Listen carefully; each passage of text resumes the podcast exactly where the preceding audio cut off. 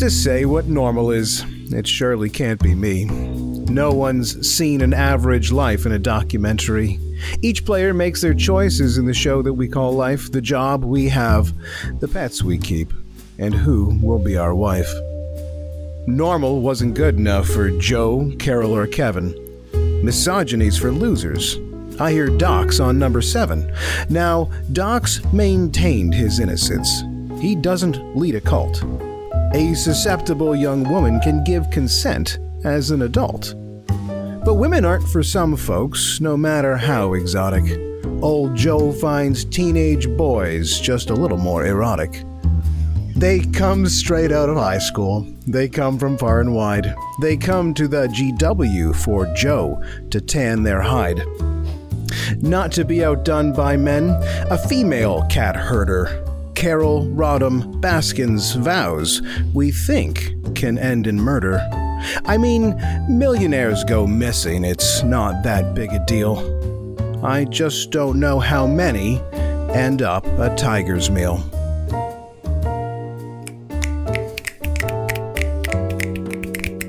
Well done. Well done, Dan.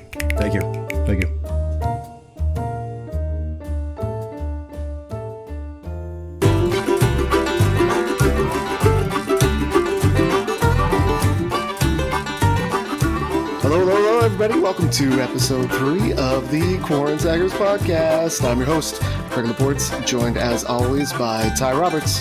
Say hi, Tye. Meow! Meow again, third one in a row, and Dan Hirt. Hey guys, I'm still just highlighting a couple things, Craig, but you go ahead. Oh, Dan, you're supposed to finish that before. That's why we we start chatting 30 minutes before we hit record. At least to highlight things. Yeah, sorry, sorry about that, guys. We're a little Episode disorganized three. today. Episode three, we never believed we would get here. Let's be honest, but here we are. Started from the bottom. Now we're three episodes in. Yes. Um, so yeah, welcome to everybody. Uh, This is our third episode. We're reviewing, uh, as we do every episode, one episode of the show, The Tiger King: Mur- Murder, Mayhem, and Mag- Madness from Netflix. It uh, again was released on March 20th. Currently holds a Rotten Tomatoes rating of 97%, which is certified fresh. Tye Roberts, uh, also certified fresh, if anybody was wondering. yeah. Well, I don't know when that expires, though. I might have to get it renewed. It's really a Best Buy date more than fresh. It's not bad after; it's just best before. Yeah, it's better before, yeah. So, uh, as always, we will be reviewing this entire episode. We're going to go over uh, the entire bonkers story of the episode entitled The Secret. Um, when I saw the name of the episode, I assumed that this was related to uh, that uh, culty self help book. I think it was kind of tangent, tangent, tan- you know the word I'm trying to say. Somebody give it to me. Turgid. Turgidly, yeah, I thought I think it was turgidly uh, connected to it, uh, gangrenously. Um, no, those are all boner words. I think. you got a lot of growing up to do, man. Uh, that's that's not real. I really thought it was. Anyway, No, it is. yeah, okay. Uh, tangent, tangentially, I just can't say it. I know what it is. got it. Tangentially, uh, related to the secret.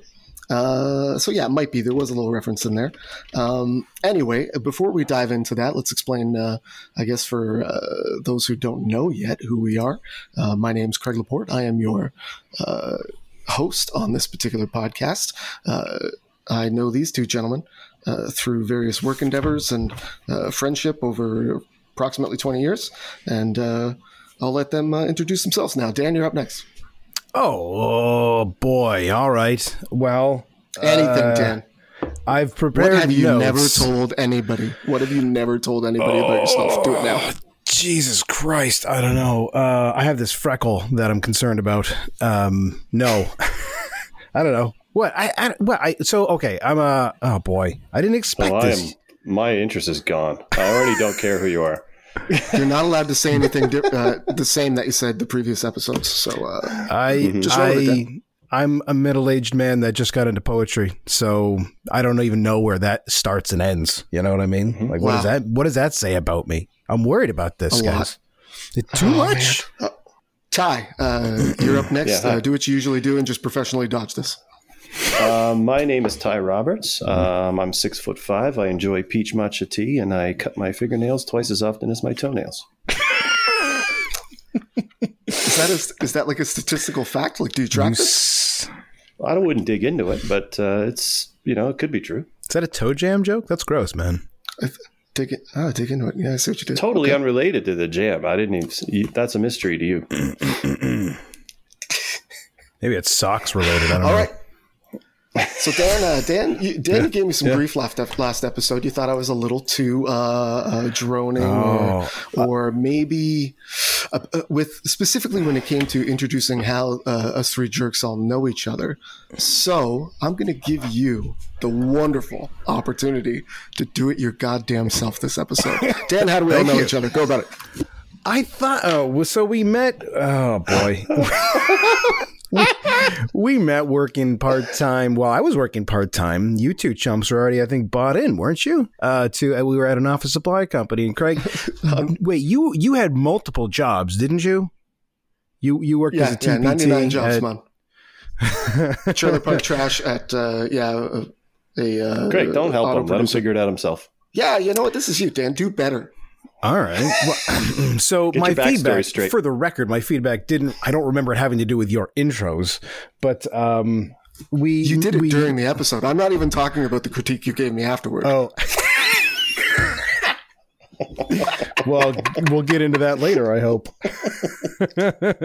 yeah, we all worked at an office supply company for a while and we goofed around and we found each other obnoxious and humorous. And uh, that's pretty much the uh, beginning of the end or the end of the beginning or both. Uh, we made a uh, video. Uh, uh, it's available on DVD. Uh, Store 2000. Yeah. Uh, you can get it on Amazon. Yeah, Store 2000 was a follow up to the wildly successful Code 81.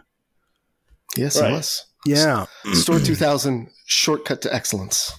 I think Ooh, was the there it full is. title. Yeah, yeah, yeah, yeah. with the Hernandez Hernandez clan. But um, yeah, that was uh, so. Yeah, we, we've we've collaborated creatively in the past, and it's um, usually with a captive audience. So this is an opt-in thing, which is very different for us. You know, I don't think we're really used to that. Uh, but that's you know that's one of the reasons why we have the the feedback opportunity that is the Quarantigers at gmail.com. You know, we Oh we're my God, encouraging listeners to engage with us. Now he's settling into a groove. That was a good segue. yeah, one thing that not everybody knows about uh, Daniel Hirt is that Hmm. uh, he hosts several podcasts. He is uh, a professional. He's actually paid to do this. And we did receive, as Dan so expertly transitioned us to, uh, our first listener email that wasn't some sort of automatic Google notification. Uh, we've got a few of those wait. before. Hot dog. Oh man, yeah, I didn't read this uh, to any of you guys. This is this is some feedback uh, targeted directly at uh, Tye Roberts. Um, it's from an old uh, coworker of the three of ours, uh, one Giselle Marchand. Uh, it says, "Hey guys, Oh, yeah, she's not that old. Oh man, Kind man. of rude, Craig, but whatever. it's not what he it's not what he said off air, Tye or G." Um, G says, uh, "Hey guys, my whole takeaway from episode two is really Tye sister wives." Oh God, she is such a Robin. Of course, she would say that. She says, What? What? I don't get that. Or did you just did you just reply to her, uh, respond to her criticism with a sister? That's- wives That's right. That's I right. think that's what I happened. sure did. Which sister wife are you, Robin? That's such a Robin email move. Well, let's Whatever, let's G. save the explanation for the for the sister wives uh, Corn Tigers podcast. Yeah. Uh, Corn wives. I don't know. We're workshopping a title for that one. I think. Uh, she says we can't wait for your critique of episode three, and she signed it as G, which I assume Mm. is Giselle. Um, classic G. I've never really been clear on that. Yeah, she might just be like a gangster. I don't know. She's you So think G, it's nice O, to but hear the from O's you. silent? She's an OG? Possibly, yeah. Yeah. It is nice to hear from her, It even though it was making fun of me. Interesting. Now, I'm not saying that one should rank their favorite managers. I'm not saying that. Okay. But if they had to, she would do well. Yeah, in Yeah, that company, yeah. for me, she's at least she's top ten for sure. Top Yeah, she's a. There's only three per Christ. location. Uh, tick Tye. move. Are you including yourself in that? Are we? Oh, uh, duh. Uh, was I a manager? Yes, I was. Was I the best? Oh, my yes, I You're was. such a jerk. Tye knows who was really managing. He knows what's going on. Well, I hope right. Giselle, you're enjoying the um, podcast just a, a fraction as much as this show uh, keeps you entertained. Because wow, uh, this is a ridiculous program. Agreed. Totally agreed. Um, so let's move on. Uh, one thing we did last episode that I'm just going to throw out quickly. I don't have anything specific in mind myself, but you both have the option to pass on this. Uh, do we have any episode two notes and omissions? Anything that you guys wanted to go over that maybe we uh, just in the in the flow of conversation maybe uh, passed over or uh, didn't address at uh, the level that you wanted to? And I think this section was going to be called the Esculators.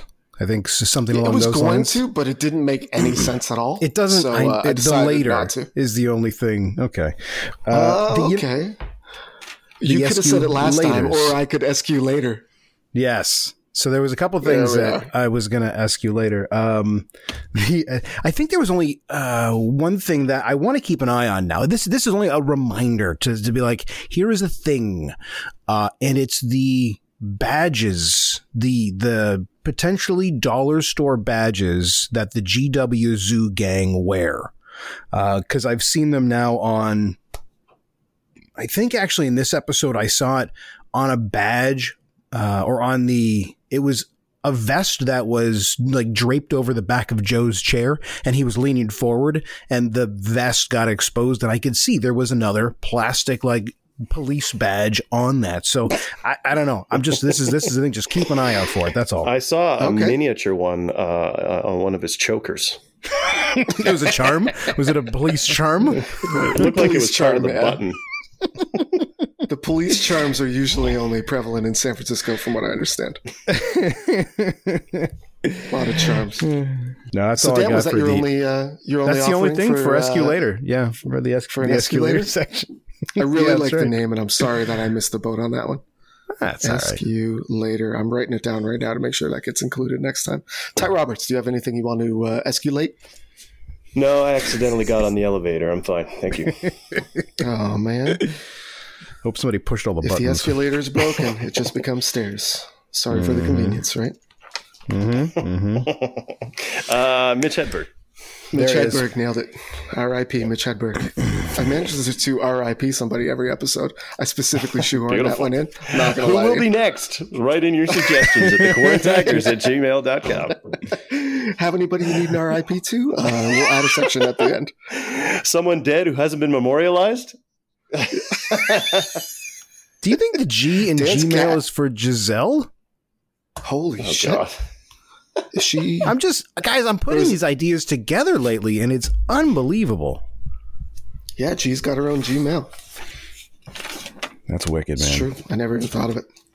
Next level. Okay. It's We're Tiger talking time, about the corn tigers, yeah. We are. It's Tiger Time, gents. Let's jump in. Episode three is called The Secrets. Uh, again, a reading from the book of IMDb. I know you guys both love these, so I made sure to include them. IMDb summarizes this particular episode as an incident in Carole's past casts her in a suspicious light. And while she maintains her innocence, Jesus. Joe is all too happy to point the finger at her. Episode pretty, two, uh, The Secrets. That is a soft. Uh, that is a mild. They are playing. Da- I think they're burying the lead, is what they're doing there. Yeah, an yeah. incident. It is the in- opposite of turgid. Jesus. Yeah, whatever the opposite happens to be, I don't know. I, I still, I'm not sure I understand the point of what of these little write ups because, like, is the person writing them just stupid or are they deliberately trying to? it's. I, Well, how do you describe Okay. an episode without spoiling the episode for someone who's like us doesn't want to really know anything, but Here's you know how there I would has have to be it. something on the screen? Mhm. Oh, yeah, would've this is perfect. Let's hear it. Episode one would have been described a crazy documentary, and then every subsequent episode would just be it gets crazier. Yep. Crazier again. It would have been it. yeah, yeah, episode three. even crazier. just says, "Remember last episode? Even crazier." yeah, That's it. that's how I would do it. Well, see this this actual episode though, I I wonder. I don't think it got crazier because there's less of Doc and there's less of Joe. Like it's Carole, who's her own brand of crazy. Sure. But and I mean, Yeah. we didn't even talk about the poem, guys. We didn't even talk about that at all. But that's cool. Um, Uh, I kind of just want to leave poem. that on its own. Okay, let's- that was random. I thought we were going to talk about it for a minute. It was a Hold beautiful on, hold poem. on. Oh, So if you look down at your say it. notes right now, Dan, how many Yeah. of your notes are more based around your poem than the episode? how well did we have joke, to have good joke. episode notes? I thought. I uh, this was all the talking you should have needed. Yeah, no, you're right. not- You're right. You're right. That's how it's done in the clubs. I've become a prima try- donna. This is what's Yeah, I happened. guess so.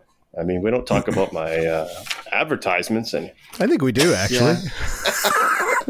We do a little bit. Uh, I think uh, let's try not to get too self-referential here and just uh, talking about our own stuff. yeah, I may cut this completely. Okay, let's go. All right, so uh, this, I think I, I, one of the only times we see Doc in this episode is the opening, and uh, I love his little summary here. It's extremely uh, similar to the summary that he gives at the start of episode one, or that we hear at the start of episode one, which was I think by Rick Kirkham. Uh, Doc says, "What a story! It's so wild that must not be true." That's the first thing people think. Oh, come on, that can't be true. It's twenty years ago. Cold case, twenty-year-old murders don't get solved and you're like, oh man, what are we about to dive into? And this basically turns into uh, the prosecution of Carole, is almost Yeah. what this entire episode is about. And uh, I loved it. What did you guys think? I loved it too. I want to be. Uh, there's something I want to say before I say all the stuff we're going to say after this, Okay. which is that based on the entirety of this episode, I want to make it clear that if I were a juror, I would be forced to vote not guilty. But everything I'm about to say will make it sound like that's not the case. Do you, Oh, sure. Would you, would you Uh, wager that's because she murdered her husband? Is that why? Yeah, well, I would wager that, yes. um, however, But, uh, for but he the wouldn't vote rules to of hang uh, the law, exactly. Well, you know, there's rules based about on these the things. evidence I've seen in this documentary, I cannot uh, vote to convict. And to steal a line from Tye Roberts uh, previously, that's what they want you to think. Obviously, yes, this exactly. is this is clearly presented as uh, Carole is a murderer and the Yeah. most heinous person uh, in this show, which is uh, not at all where I thought we would be three episodes into this. Uh, Dan, what did you think? Yeah, I I thought it was actually uh, it felt slower because there was I think proportionally less crazy because the characters that weren't as heavily involved, but it was a it was a very very thorough picture of regardless of actual hard evidence the the frosty frosty bitch that is Carole Baskin. Um, you know what I mean? Like she is cold hearted as long as well uh, unless she can put you on a leash and then I guess she's pretty chill with you. You know what I mean? I Yeah. Uh, go ahead. Um, well, a, a thought occurred to me at a point in this that there is probably several dead cats on her grounds that had more touching memorial services than her ex-husband. oh, they had plaques. She had a wall of Yeah. plaques in episode 1, I think. Yes, Yeah, good like- callback, Dan. Plaques with pho- with uh, three dimensional photos. Yeah, it was like photo etched, yeah. I don't think Don's got any plaques on the grounds. No, he sure doesn't. No, he doesn't. He's got Well- a note on the fridge that says you will not say that name on this in this yeah. house. um, yeah. And that's, I mean, we're, I feel like we're jumping ahead a little bit Yeah, well, to the bit. end. But, th- I mean, well, okay, so let's, I'll save the note for the end. That's fine. Yeah. And the episode in general, I liked it. Really thought it painted a good picture, pros and cons, the evidence for and against. And it leaves, I think, everybody with the clear impre- impression that she killed him, you know? This is simultaneously a case for her killing somebody and a backstory of her in one episode. That's Yeah. kind of Yeah. brutal if you're her, don't you think? That the, the, the Oh, for sure. backstory is just trying to explain a murder. it's not. Here's more about Carole Baskin in episode one, and then later we explain why she could have murdered somebody.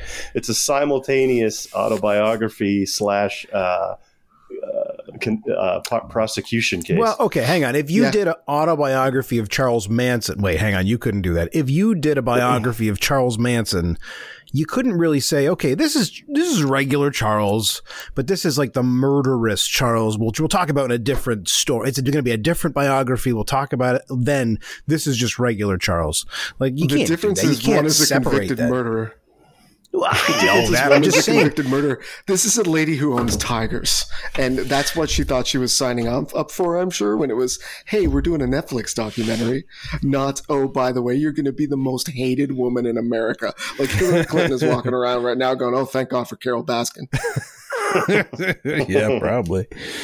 Except for all the comparisons that have been drawn to her Yes. from It is- Carole Baskin. It is so eerie. Yeah, it is is so there was ridiculous. there was there was a line. Where was it? Hang on. Ba, ba, ba. Um, she was talking about something, and I wrote "peak Hillary" because she just like oh here we go.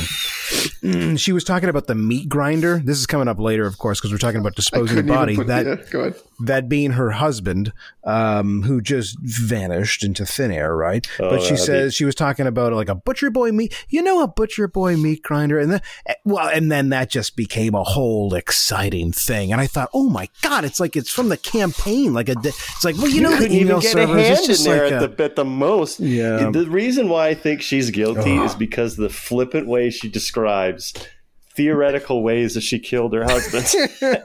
I mean, uh, I mean, at least it's because she's trying in the news segments to at least portray that she's like loves the guy and misses the guy. cr- well, But in in one the- she was crying, yeah. In the documentary interviews, it's a big joke. You know, Mhm. maybe after a few years, it gets funny.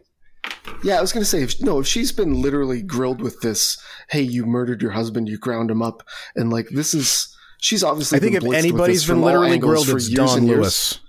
Well, maybe, or he's under the septic tank, or he's ground up, or he's fed to a tiger, or Hmm. my theory is just that the man is living happily in Costa Rica or some other country at this Oh, point. halfway through the episode, I thought, well, maybe a third in, because like the sentence before they said he was planning to go to Costa Rica, I was like, you know, maybe he's in Costa Rica. And then six minutes later, I was like, fuck that. No, he's dead. Yeah, I agree. I think he's dead. I, I did a little, and I'm admitting I don't know anything about flying small planes, but I did try to do some background uh, googling about the logistics of flying a plane to Costa Rica, and um, the, the thing gets me on it is I don't think he's leaving the van there with the key in it. Yeah. Uh, just it, it takes too much planning. It takes too much. It takes supplies. It takes uh, stops. Um, I I don't think he just leaves the car with the door open and the key in, and then jumps in the plane and uh, you know commits to a freaking Here's, here's my thought. marathon Here's my thought. flight. Let me, let me jump in here. If you are a man estimated between uh, five and twenty million dollars, who uh, Kenny Farr says, Kenny Farr, uh, the rising star of the episode, no question, um, says uh, Don would hide money. He would bury money and gold bars. If you're Mhm. Don uh, Lewis and you want to disappear and you have buried cash and gold bars, are you Mhm. going to fly to disappear to the place that you told everybody you were going? No. And are you going to Mm. pay everybody cash along the way and gold bars to say they didn't hear you? Pro- to say they didn't see or hear you or know who you are? Probably. Hmm. I think that's, That's the most plausible. That's anyway. Again, we're jumping way ahead, and uh, I'd like to approach this chronologically to, to to not skip as much as possible. I know we're kind of Starting now. general terms at this point, starting right now. Love so it. we start the episode with a quote from Doc. No, I already did that. I'm just kidding. um, uh, the big th- one of the big reveals right off the bat that they hit you with is a, a quote from Mike McCarthy. He's the owner of McCarthy's Wildlife Sanctuary. He says Yep. he saw Don a month before he disappeared, and it, this is one of multiple um, testimonials. Uh, and he Don had told me that he felt his life was in danger. We get he felt his life was his life was in danger. We get reports of he's planning for a divorce. We've got him saying a particular line about. Uh, uh, if I can pull this off, this will be the best thing I've ever done. Like The days slickest. before he disappears, the slickest, thing, yeah, the thing. slickest thing I've ever done. Like there are multiple to me uh, flags uh, that he ran for his life, but I do think he ran. Um, I guess early on, uh, they really try to steer us, like I said, towards. Um, they do a hard sell uh, across multiple interviews and locations that this was an obvious murder before they kind of start to double back on it. Yeah. Is that kind of what you guys got from how how it was presented? there was some backtracking from murder to here's here's what he could have done. Just with a little context shift, you could even take some of those quotes and some of those things he said. Like if I can pull this off, it'll be the slickest thing I ever did in my life. I think he was. I mean, that's also a man maybe hiding his assets before he uh, throws kicks his wife to the curb too.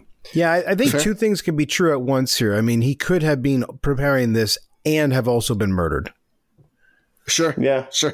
I- That's I, true. I mean, she definitely could have caught wind of it. I mean, uh, Yeah. it's difficult to uh, plan something like that. I'm assuming, and not um, and not have her sniff it out. I mean, if things weren't going good, the writing's on the wall, right? Her diary Yeah. entries indicate that uh, things weren't good. Oh, well, So, I we need to talk about that. Go, go ahead, Dan. Lead us down that well, path. so Car- Carole's diary it comes up in a, in a couple different places. One of them is being read by Joe Exotic on Joe Exotic TV or Joe Exotic TV, um, and he reads the Carole saga or whatever the hell he calls it. But uh, at, later on in the episode, we see an actual picture of or video of somebody flipping through Carole's diary, and it's a spiral bound notebook with like what I think of always as like girl handwriting. Like it was loopy handwriting, but it was Loopy, very clean. You know what I mean? And it was very Mhm. like. To me, that is something. Did you guys ever see the movie Gone Girl, or maybe possibly read the? I didn't read the book, but I know it's a book. You see I the saw the movie. Yeah. So it's a whole. Well, yeah, I don't want to spoil. It's no spoiler alert for Gone Girl. Uh, the whole thing stars in the movie. Spoiler alert. Joe Exotic. Um, no, I mean the whole movie is about a woman trying to set her husband up to appear as though he's murdered her. So she goes through all these great pains. I kind of see this diary situation as like somebody establishing an uh, alibi esque baseline. You know what I mean? Oh, like boy. it's a piece of Yeah. evidence. It, it's, Because it she counters created it. the restraining order type thing. Is what you're saying? Well, I'm just saying she can she can document anything she wants, and it can be fictional. But now Mhm. it's it's a reliable. Well, it's a document that can be relied on as some level of evidence. Right. Because what I mean, I think that I think the reason you would do that is if she had uh, inkling that he was filing for the restraining order, and there was there were, there seemed to be conversations and paperwork that indicated that she was nuts on his end, Hmm. and um, because I was racking my brain as far as how this diary would get out anywhere uh, to begin with, and I, I think Yeah. you're right. I think it's because it's her counter evidence to the restraining order and whatever he was saying to his auto mechanic, his lawyer, his uh, you know, forty other people in his life that he's been Which was apparently a lot. yeah, you know, For a million, Yeah, this guy everybody- talks. yeah. It's amazing that included in that group of individuals who all knew Carole was um, not being looked well upon by Don anymore um, was his ex-wife and two kids who were Hmm. supposedly estranged. I wrote down Gladys. I know Gladys is his ex-wife. I didn't. I didn't write down the names of either of his kids. I got them. Um, so the, the Gladys Lewis Cross is the ex-wife, and Linda Sanchez and Gail Rathbone are the two daughters. Rathbone. Was that? Rathbone, Alrighty. Gail Rathbone.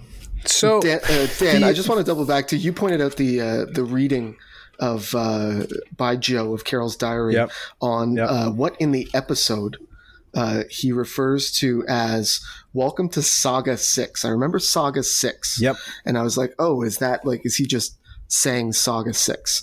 Uh, one thing I did was uh, I went to Joe Exotic TV and searched up and looked for Carole's diary, and Okay. only one result came up at the top, so I clicked on it, and it was him wearing the same clothes. Um, and the episode started almost the same way, and that same kind of part of the segment came up. But he said, "Welcome to Saga 22," and I thought that was a joke. Uh, but now I believe that there are legitimately at least 22 of these videos uh, out there of him going through her uh, her diary and picking out things that are incriminating to her. The reason I bring that Yeah. up is I think that's almost like a cat. Like you guys are saying that you viewed this diary as her laying tracks for her eventual alibi and her out for for various things. This diary does not seem to do her any favors. So if that's what she was trying to do, she was horrible at it. No, that's good research because now you've you swayed me the other direction. If this thing is like 400 pages, I don't believe that that's what it was either. well, why do you say that? Why? Why? Why? well, I mean, it that's a not that's be... a deep, deep, deep. I, I mean, it could be if if she knew if she had an inkling years before that she should have something written down about how what a mess she's in. I guess so, but I don't know. I don't. I don't know. You know, I, I, I, I genuinely don't trust this gal because not that it's oh, ever Oh, for going sure. to become an issue personally, but you know, so w- she she brings up and and it's it's really so here's here's kind of a sticky a sticky point that at some point, if we're, if we're going to address the backstory of Carole Baskin, uh, we have to address the fact of one of the first things she talks about as her childhood experiences is at the age of 14, she was raped at knife point by three guys that lived across the street from her. So this is obviously something like Hashtag believe all women. how well how do we even go near this thing, Christ, right? Tye. Yeah. But no, you I should. think though. that was more presented though to explain why she had left her home because that triggered her her breakup with her family, who well, were uh, heavy Christians, and blamed her for it. She said, You're so she left home when absolutely she right. was fifteen. and guess where they all work now? At Big Cat Rescue. What's that? Her family? Her I'm- father, Vernon, works at Big Cat Rescue and is seen scooting around on like a, a gator. oh, one yeah, of those- that's a good call. Yeah, so eh, because that that's what I that's what it's like. Well, wait a goddamn second. If if he blamed her for getting raped at knife point by three dudes that lived across the street, all of a sudden she's well, I shouldn't say all of a sudden, but she seems to have like sorted all that stuff out, and now it's really chill, and they've come to work for her. It's and, a and- gigantic leap from raped at knife point at 14 by three men to my parents blamed me for it. Uh, especially when you're 14, there's there's something missing there because I don't I I I think I could take some stabs at uh, the behavior of fundamentalist Christians. This is not something like she uh, she presents it like it's a well known fact that fundamentalist Christians Yeah. blame their daughter for getting raped. I haven't heard that too often. so- hashtag obvi. uh, yeah, exactly. It didn't seem so obvious to me when she said it. So No, it certainly wasn't the the next step I would have taken on my own. So I'm not quite sure where she's coming from. We that. might actually be. I mean, also though, you guys are dismissing uh, thirty at least, probably more years afterward to potentially bridge that gap with your family. sure, sure. Thirty years. Jesus Christ, get a room with Carole, dude. approximately twenty-five million dollars. I'm concerned with the pro- have them having the problem with it in the first place. I, I just don't see why. I mean, you have a 14 year old daughter. That's still a kid. And Yeah. you're going to get Yeah. mad at her for getting raped by three guys that live down the street? Like, it, it doesn't make sense, right? Doesn't like that- make sense. And and it, it's possible, sure, it's absolutely possible. But man, you've got to fucking twist your head around some weird stuff to get it to that point. You yeah, know, I think if I was a 14 year old girl and my dad got mad at me for being raped, he would be uh, buried under the septic tank, not uh, my, my husband. Yeah. To use Dan's logic from uh, previous episode, though, I mean, uh, it was of the times, maybe. Uh, if you're applying Yeah. today's logic, no, it doesn't make Yeah. sense. But uh, we also said uh, Joe's dad didn't accept him as a gay because, and, and, you know, Mm-hmm. we weren't too up in arms about that because it was, as we said, uh, of the times. Maybe that was a little more of the times back then. yeah, knife Your, uh, point rapes were pretty to the hip back then. right? I don't know. It just seems Not to among- me that the next not among part of the story.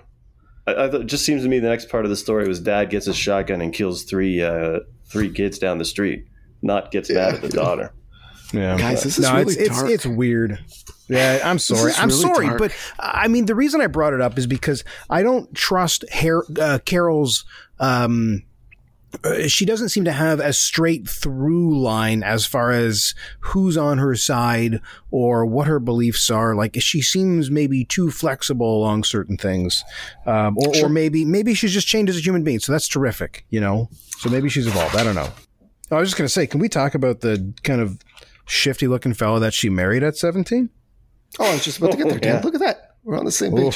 So, uh, Carole left her home. She married a gentleman named Michael. Uh, I only use the word gentleman here because I don't, I can't think of any other words to describe this guy. But shifty Well, he's got a individual, Dan, that's perfect. mustache, so yeah. and he is uh, her daughter Jamie's father. Uh, we hear that he's he was extremely abusive, but she couldn't leave uh, until one day she found that fateful potato, and uh, managed to get uh, out of the living room by throwing a potato across. It's like if he was across, did you have to throw a potato at him? I don't know. I wasn't there. I assumed it was necessary. Why would you waste a good potato? Uh, I don't waste potatoes like that. Um, so she was married to this guy for a brief period of time, uh, obviously because she married him when she was she met him when she was seventeen, but she met Don when Oh, she was thank you. twenty. And the day that she meets Don is one of the creepiest, strangest stories I've ever heard somebody laugh through. Uh, presenting, so she's walking Mhm. down the street after having, uh, uh, you know, Potato Gate at home, and uh, she's walking down the street crying, and Don uh, cruises past her, you know, with uh, whatever music a forty-two-year-old man uh, plays with his windows down to pick up broads at night. Um, and he sees this girl crying and he stops and says, Can you get into the car? He doesn't say, apparently, do you need help? He says, I need to talk. I need to talk. Girl's That's crying weird, walking down the street. So she's like, she says no. I guess he goes by a couple of times. The third time, he says, Listen, here's my gun. You can hold it on me. I just need to talk. This And doesn't so make she's sense, like, guys. and so she's like, "Yeah, cool, bro. Let's do this." Yeah. Uh, you know, what an hour later, they were this? banging each other in a motel. It Yes. Oh, doesn't God. make any sense. no, So no, it doesn't. he picks her up. She's she's holding a gun on them. Uh, he's talking. She says he talked all night. She never said, "Oh, by the way, I just threw a potato at my husband who's been abusive, and we have a daughter, and whatever." Um, Mm. None of that comes up in this particular retelling. Um, so they go, and within a few hours, they're at a hotel, uh, knocking boots, as they say. And um, four years later, she leaves her husband. Four years later, Yeah, Four fucking like- years. Yeah. the timelines are do not make sense. She's with her husband for a longer period of time knowing Don than not knowing Don. Mm-hmm. True. Post uh, gun holding bang night. Why is a rich guy? This guy's is he's rich, right? He's rich at this point in the story too. Yeah, I think so. Why is he trolling for chicks and offering them the, the uh, like? Do you believe this story? Because like I'm, I think Well, there's some told- pieces missing. We're told about Don many times that Don was not your typical millionaire. He was a blue jeans and t-shirt guy. The only uh, the only specific reference that we get to like him flaunting his wealth is him just walking around with a five hundred dollar bill in his pocket, which I didn't know was a real thing. I didn't That know they had five hilarious. hundred dollar bills. I love that. this is my five hundred dollar bill. Are you going to spend that? Nope. This is just the one I walk around with. Wow. So just real quick to go back to the music that might be playing. So this is I've done some some loose math. This is about 1978, and there are not a lot of songs that I recognize on here. Uh, "Beast of Burden" by Rolling Stones is like the only great one, one. that I Yeah. see. Yeah, hold oh hold the line by Toto. So he might have been blasting Oh, some great one. Toto. Yeah, yeah, yeah. But no, you're you're you're looking up like teenager hip music, and he was a forty two year old man. Well, Yeah, I just was did top 100 Billboard, but but obviously he's into teenagers. Be, uh, What was it? well, no, she was 20. he was he was trying to get into one. That's for sure. Um, oh, s- th- this this makes me think of something else for a second though. It, what is it about fucking guys that collect big cats that also just want to bang all the women ever? Like there's, there's well, I guess maybe not, Joe, not but all okay, the women, he wants to. all the young women. yes, that's that's true too. They want to they want to feed their own cat, is what you're saying, as frequently as possible. it seems like they just keep wanting more and more and more. Yes. Don called It's just- Carole his angel. Well, yeah, an angel was, uh, from hell. That was a nice thing we got to hear about this. Man, that that gal is pissed. Gail Yeah, for real. or Gladys? Gladys, unhappy. I did Hey, the uh, do- I did the math too. If they got ten percent of the estate, they got anywhere between uh, five hundred k and two million um, to split among the three of them. Hmm. So, million dollar, two million dollar question. maybe they Would can afford. you oh, stop pursuing the potential murder of your father for two million dollars? Yes or no? Dan, we'll start with you. Oh, I'd say no. I'd say no. Sorry to Is it take my it only two seriously. million dollars? No, it's just an extra two million. An extra two? Oh, so yeah, no, that's that's not. above my current checking account? Yes, that's right. I, Two I love you, gets Dad, but justice is fleeting. Justice is Yeah. fleeting. What's justice going to do for him? He's dead, right? Yeah, I guess if you're dead, what's the point? Yeah. Yeah, exactly. Well, Just the same paying the water bill, pops. Sorry, I love you. I'll buy you a real nice tombstone. I just thought it was interesting that they said, "Well, we were going to go on hard copy, but then they said they would take our." Carole said she'd take our money. What does that even mean? What like I don't he- know. And then the, well, the, the quote. So I wrote this down because, uh, and then Carole. Oh, we got the thing from Carole. Uh, Cease and that said desist to order is what I took that as. Yeah. Yeah. Well, so sure, but cease and desist order of what? Talking to the news about their side of the story? That doesn't seem like that's legal. Well, she still controls all of the financials, and she used that power, right? She- oh, I she think I see. Threw it in their face. I guess I, for some reason, I thought like Is it they would have had. They would defamation? have Do you think that they were potentially getting in trouble with? I don't know, maybe. Yeah, that'd be my guess. Messed up, man. Messed up. Hey, we got a real weird cast of characters in this. You guys already mentioned that we had like Kenny Farr, Don's handyman, Don's mechanic. There's like, what is going Hold on, on. here? Yeah, Don's mechanic was a favorite of mine. Dale, Dale uh, Lively. Uh, I've Yep. got. Uh, I'm going to save it to when we get in this point chronologically, but uh, I've got some uh, some hot new evidence uh, that you guys will want to Okay. hear when we get there. Wow, breaking news! Um, I'm excited about this. Breaking news for sure. Um, so, guys, let's uh, let, let's we're we're all over the map on this one, which I think is going to be easy to do with this one because it's just one it's one big story. Uh, it plays Mm-hmm. out. Sure, uh, they kind of present it in a certain way, but it is just kind of one big. It could be summarized into one big paragraph. Um, but after we, when we learn about the relationship of Carole and Don, uh, we find out that Don leaves his wife, or was it his wife leaving him? Was that was that what her quote was? I'll always love you, but it's over. Yeah, No, I think she to me left it sounds like she. I think she he just was happy to give her that as a consolation. You know, Sure. I, it was. It sounded like you know he didn't care how it worked out as long as he was going in the direction he was going. So they get together and they immediately start uh, collecting exotic cats. Um, they bought one in 1992 to save it from a taxidermist at an auction. The following year, they bought 56 from a fur farm, 28 the next year, 22 the following. After they finished that little three year, four year streak, uh, there was no more fur farms in uh, in the U.S. after they had bought basically their entire inventory, which kind of plays into their um, conservationist type uh, thing that Carole tries to Yeah. uh, present now, but. We find out later in the episode through her her video uh, offering that they were very much just home collectors who liked having pets. Uh, everything that she is currently Yeah, rallying against. I didn't like the wording of this. Uh, what constitutes a rescue from the beginning? Like, Joe had that pretty well nailed down because Yeah. I agree with him. Like if I go and buy a dog from the pet store, that doesn't mean I rescued it from the person who was going to buy him. You know, it just means Mhm. I bought a cat.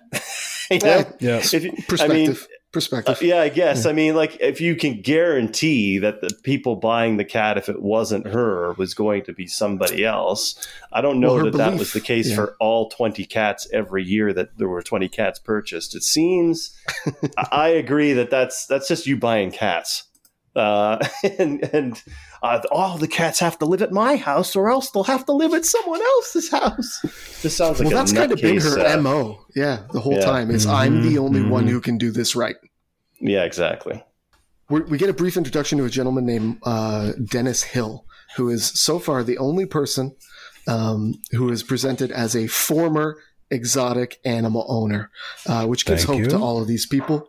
Uh, you can recover. Uh, and he Mhm. seemingly has all of his limbs, as well as just a majestic silver mane and uh, beard combo. Uh, he sold Don and Carole their first tiger, uh, named He Scrappy. anybody believes he wondering. sold He them. believes. He, he believe believes. can- Sorry. that, it, was a strange way to phrase it, though, isn't it? Yeah, yeah. Well, I mean, he doesn't know, know. but uh, if it, his timeline lines up, he says it was ninety-five, and Carole's. Well, hold on. Carole said, "Oh, first tiger specifically. Uh, they were Yeah, buying the first cats tiger. before that. Smaller cats, lynx, I think they name as well as something else. Lynx and Uh, bobcats. finally- that's what they're yeah, getting. and then they start to move into the big cats, tigers in 1995, and uh, he shows off the video he had uh, by Carole exotic cats as house pets, uh, which apparently happened in 1996. I did try to zoom in on this uh, this video title. It had a phone number on it. I was going to give it a ring. I'm not going to lie to you, but I couldn't make it out. the most damning piece of evidence against Carole I have seen Yes. is this tape because she tries to sell this later as this is all Don's idea. Mhm. Um, Mhm. But she's the voice on the tape. And uh, I have noted a few of her quotes from this. If uh, if, and if you don't have them and you'd like to indulge me, Indulge us. because they're do it. particularly gross. Um, I'll try to do my best Carole voice here. Oh, yes. we, We have really enjoyed our exotics. We take them from the mother early to acclimate them for social life with people. We have to take them from mother to make quality pets. They're very happy. So much fun. And she, tr- and she dresses them up. Sounds like some anime Damning uh, evidence. voice. Yeah. Damning Yeah. evidence. We do find out immediately, immediately after that video, we say that we hear that Carole starts to feel bad about selling, breeding, and crossbreeding, uh, but Don had more of the uh, kind of the the Doc Antle thoughts of it as a as a business, a way to continue to build wealth. Um, and this is when we're first introduced. Go ahead, sorry. and bang women. That, I, that, that seems like a thing that these guys just do. They're like collecting cats, banging women. We're getting That's there. like We're getting there. So Don, Okay, yeah, this is the first time we hear of uh, Don going to Costa Rica, uh, which Costa Rica obviously plays uh, very hot, uh, big as a uh, destination Mm-hmm. in this episode. Uh, uh, Carole mentions that when he was gone, she would have the vet over and neuter and spay as many of these things as fast as she can, um, which is uh, weird, but I get it. I assume she did that while watching The Price is Right. It's the only thing that makes sense.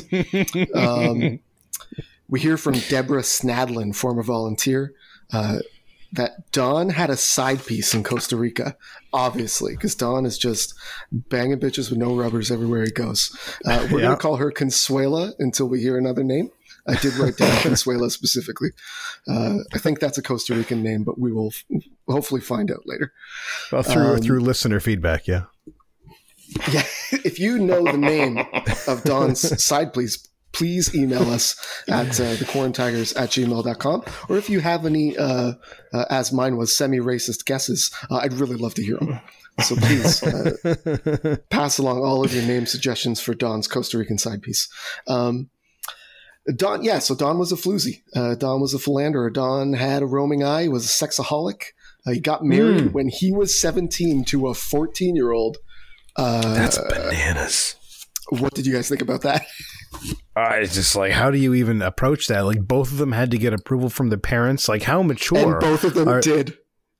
yeah, Yeah. yeah. Monkey business. It's just so crazy. Uh, Like, they're so young, and I know that people, you know, it seemed like people back then had to mature quicker because things, you know, we all weren't as coddled and all that stuff. But it's like, holy shit, fourteen and seventeen. What do you like? Yikes. what do you maybe he had i suppose he was working in a factory or something i don't know but man that's wild. And that's uh, he should have had the foresight to to to kind of like pump the brakes a little bit on that you know? Hmm I- just as like like a, a guy that's like oh you know I, I feel as though deep down i'm a philanderer but i'm going to go ahead and lock this down right away just Well. to cause me a lawsuit and divorce later. He later was Like, just listen, man. He was just riding the hormonal roller coaster at that age. sure was He he was was, just- the only way i could secure this He is a man who grew up who grew up in a generation where you could have another life uh, four blocks away. As long as you didn't shop at the same supermarket. Yeah, Like would the no, 1950s, nothing bad like- would ever happen. That's a good point. oh, I forgot they didn't have Facebook back then. yeah, really. Like, he didn't have to have a, a burner account or anything like that. He just he didn't need four cell phones. yeah, he just had to shop at a different supermarket. That's literally the only requirement. Mm-hmm. He could have picked a central bar awkward. between his two homes. Yeah, When when when your daughter's the one that's got to call your missing ex husband a sexaholic, and and she's Mhm. also sitting in just a big chair with you, that's got to be an uncomfortable. I do moment, love right? that. That was his only vice, though. They made that absolutely clear. Look, Yeah. if he had a problem, he was a That he was the tang. addicted to women. Yeah. yeah. Oh my god. Sexaholic, whatever they call it now. That was his problem. I guess that was it. But otherwise, he was a perfect man.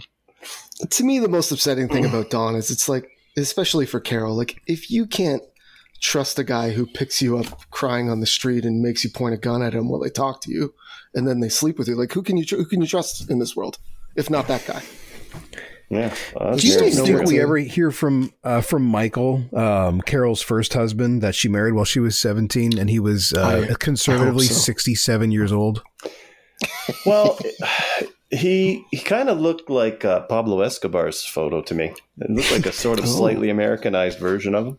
Didn't he have that look? He's, I think he worked directly it was with the- Mario Tabraue from episode two yeah It, it, I think it was kind of the, I don't know, the could try harder mustache that Yeah. just like Chubby face, uh, same haircut. yeah. Must have been a popular uh, look. because I feel as though maybe if he was just an abusive jerk, maybe that was the case, um, and so you know it's it's better not to have him in the story because he doesn't add anything to it. But I feel as though he's had more than one potato thrown at him. You know, nice I'd agree with that yeah, This man's seen a potato or two. Um, so we obviously we start to hear about the uh, the the marriage falling apart uh, because of Don's uh, roaming eye, right? Um, Mhm. w- Then we start to hear we start to get references to Carole's diary. Uh, we hear people saying there's talk of divorce. Um, Don is telling people uh, that he's basically trying to prepare his estate to survive. Kenny says that Don would have left Carole with nothing, and she knew it. No cats, no house, no car, nothing. He would have left her destitute on the street. And we know that Carole came from nothing because she told us that. So we know that she's got nothing to fall back on here. So that's uh, you know, it's obviously presented to to give you a strong motive as to why she wouldn't let this man walk away. But you can easily see, like it might it might have been Don's undoing that he was such a talker. Everyone in the Yeah. town knew that he was about to leave his wife. It odds are it got back to her, and it odds are it got back to her early. I mean, these people talk. You know what I mean? You can't I'm tell certain- forty people in town that you're going to divorce your wife without somebody uh, leaking it back to her. I'm starting to think that he, he is uh, Don was the kind of guy, you know, R.I.P. But Don was the kind of guy that It's my job. Uh, sorry, that he was very smart and he liked not not like in a maybe even a show offy way, but like a braggy way. Like, dude, I'm so fucking smart. Get this, you know what I mean? Like, I, I feel as though he was proud of his his his brain power and was more than happy to share all his clever plans. Like, he's basically a villain that just monologues at two thirds of the way through the through the movie. You know, he's just giving Yeah. it all away. It's great that we only hear his voice through other people. I'd love to to do a you know Don character study uh, with just what we know about him from this one and, and see what we can put together. Um, so Whoa! Did you guys hear that? what was that sound? That means it's time to thank our Big Cat series sponsor, JB's Personal Massagers Warehouse. Visit both of our successful locations on Ouellette Avenue and Huron Church Road in Windsor, Ontario. Exciting news. You asked for it and we got it. We at JB's Personal Massagers Warehouse are proud to feature the Ripley's Believe It or Not Thingamabob Personal Massager for the incredibly low warehouse price of $19.99. And even more exciting news, the new Thingamabob is in stock and available at our new and incredibly convenient kiosk location at Devonshire Mall, right across from Villa Madina at the food court. food court shawarma is great, that's for certain, but nothing beats a food court thingamabob for your beef curtain from JB's Personal Massagers Warehouse and Kiosk. And while you're there, don't forget to get your JB's Panty Hamster Punch Card stamped for a free personal massager on your 10th purchase of any quality fine personal massager. JB's Personal Massagers Warehouse. And if you want to be a sponsor of the Quarantigers broadcast, fire us an email at thequarantigers at gmail.com to start the arbitration. Back to you, Craig.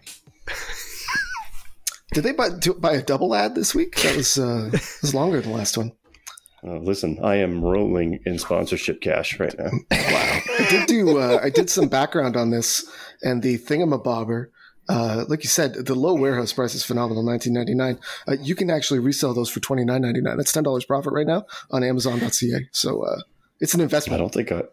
Do you think they I don't get them from sponsor- Alibaba? Is that Whoa, is that whoa, how whoa, they do guys, it? Guys, guys, Well, well, I'm just Sorry. What are you trying to? This is our sponsor. Yeah, I'm No, sorry, it's a poor business decision. That's we a might great get a note on that, but Talking uh, about black market personal massagers after they get paid us money to find folks. I didn't out. say they were probably- black. I didn't say they were. You said they were black. Um, Nope. Back to you, Craig. Nope. nope. just noping out on that one. Oh It's a hard So. Don, uh, one of the uh, we hear from Anne. Anne, I think, was one of the most is one of the most normal, uh, interesting characters in this thing. She was Don's uh, personal assistant. Uh, she might own a personal massager. I don't know. Um, I assume she does. Uh, Don's personal assistant uh, mentions that Don had brought her an envelope and said, "Here, you need to take this home." And you need to keep it. And if anything happens to me, give it to the police. Now, who of us uh, have you ever had to do this before, Dan? I have not. No. Nope. not yet. Tye, any experience with this? Well, if I do die unexpectedly, there's going to be a lot of time bombs going off. Your- People are going to get emails. You got several dead man switches uh, set up around your place. That's yeah, a ton. I've forgotten about several of them.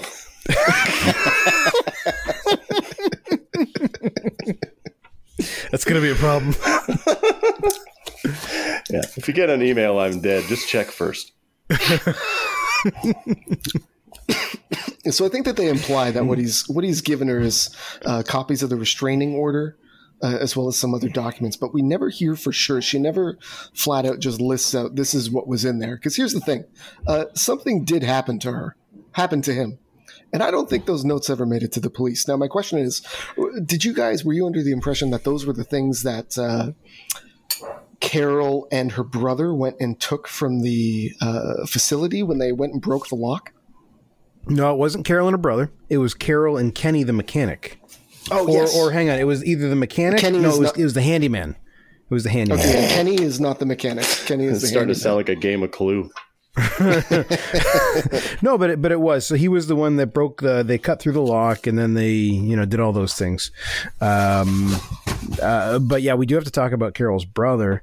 But um, I think that those envelopes were in the mobile office, like one of those RV office sort of setups that they basically rolled away. I think. Um, and I thought, you know, I mean, this this woman, she Don trusted her with every penny he had. She was employee of the year, you know, for at least six years running, no doubt. And the one time he fucking needs her to do the one thing to give the Yeah. envelope to cops, mm, ain't got it. Why would you leave it at the office? Why would you leave Her it at the office? Her next annual review. Her next annual review would have been poor for sure. Wasn't gonna go good. Maybe she, you know, and that's interesting because it comes. Uh, there's a, a quote that comes up later uh, where the director asks her who were the other suspects, and she says, "I think it was me and Carole," Yes, just me and Carole. implying that she was a suspect. Yes, which is, seems an odd thing because she seems like she does not have anything to gain uh, that we were ever shown uh, by him Wouldn't going missing. seem In fact, yeah. she loses her job. Yeah, she botched it if she didn't, let's face it. Yeah, Carole did not botch it if she did it. So we're up to the day that Don goes missing. Don has told uh, Carole that he uh, has to get up early, early, early. early, and early. Uh, he, he's shipping some cars to Costa Rica. He wanted her to get uh, a truck ready. He was supposed to get uh, some paperwork over to Anne, and uh, almost none of those things uh, seemed to happen. Uh, the super suspicious thing that did happen was at uh, 3 a.m. in the morning. Uh, 3 a.m. in the morning. It's always in the morning, as far as I know. Um, Yeah. Went to get uh, milk byproducts for her cats. Uh, what does that I'm- even mean?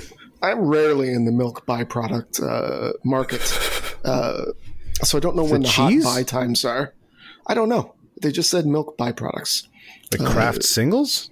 Yeah, I only. I, don't know know what what, I know. they sell at seven. The stuff that uh, is at Seven Up uh, that they call cheese is not a milk byproduct. I had that looked into. Uh, it's At not made with milk yeah. at all. In fact, it's not even cheese. So I'm not sure what she was getting at 3 a.m.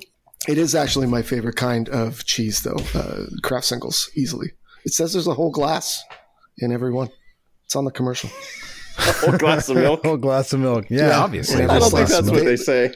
Well, they pour a glass of milk into the cheese, uh, and when I was eight, uh, that only meant one thing: there's a whole glass of milk in every slice. Yeah, That's why that's they how cheese works. so tight.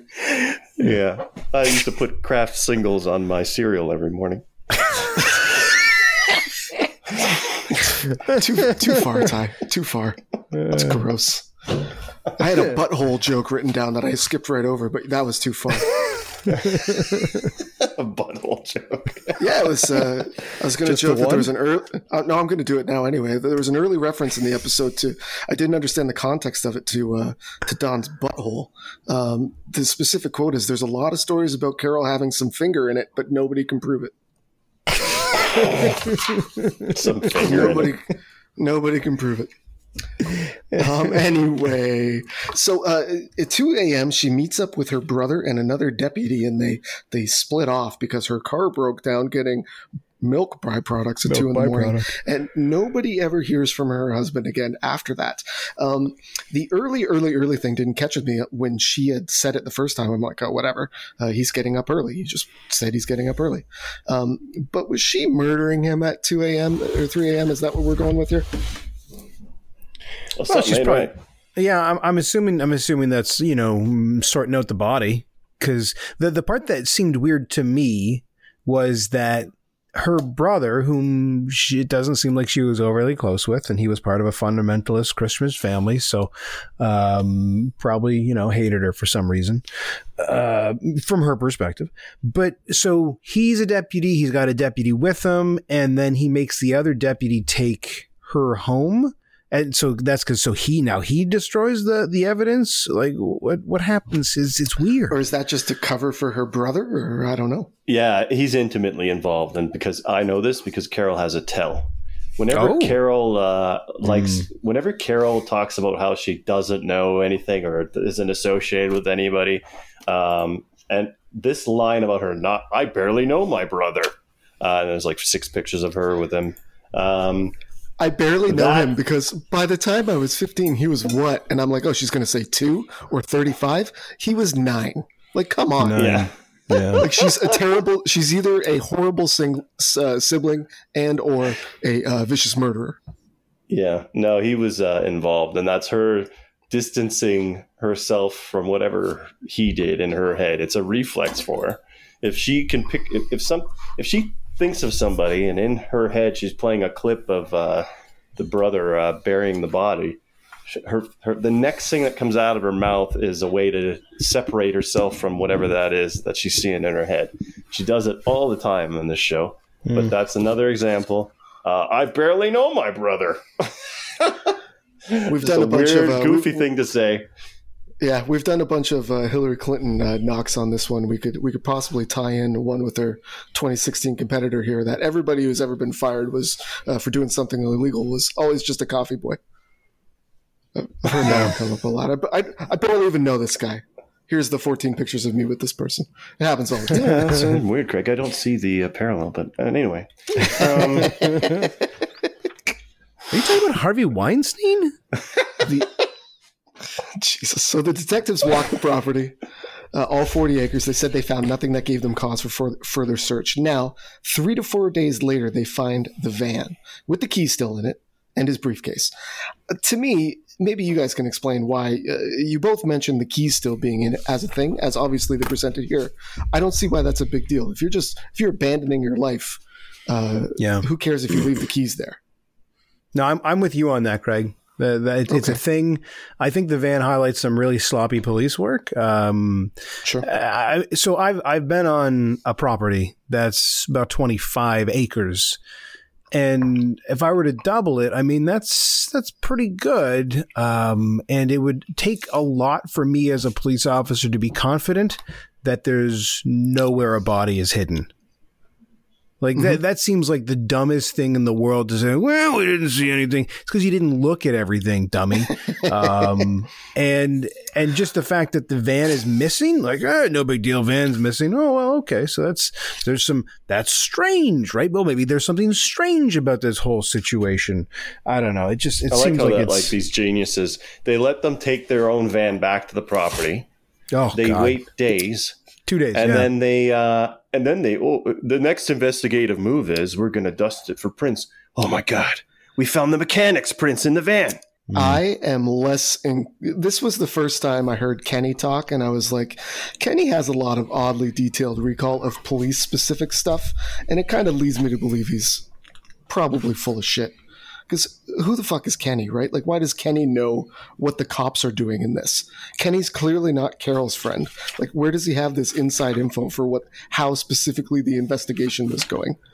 Because oh, I see what you're saying. Detective John, det- who I didn't write his last name down 700 times, I just wrote Detective John, uh, specifically Marzicano? says that sure Yeah. says uh, you know that they had they had done their due diligence on that, and he's the lead detective, so he's not going to say, "Hey guys, we fucked up." I get that, but uh, Kenny seems to me like he is obviously bought in on some conspiracy theory, and I'm sure I think this guy's story has probably developed over the years to get uh, more convincing for uh, his you know his outcome. Um, I don't know. I, I'm not buying in. This is the first time I'm like, wait a minute, Kenny. Like this, this is a bit much. Yeah, yeah, he could you be guys one of those guys. You, you, you guys, you- I mean, you guys took him at his word. I think, uh, or it sounded like you did for a second. But I don't, uh, I don't know. He, this was the first kind of time my my flag got uh, raised with him.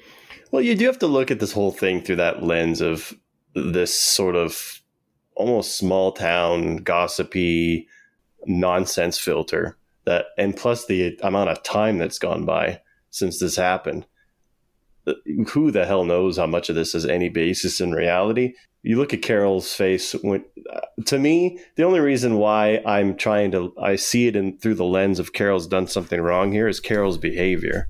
So that just kind of everything else just reinforces that. She's laughing about the weirdest stuff. She didn't give her husband a memorial. Uh, you know She stared out a window. She blacked out. Yeah, God, yeah. That- which is maybe that's her defense when they find out she murdered him too. I, I I don't know what that. happened. I closed my eyes. I wrote that. Twelve hours later, I was covered she, in blood.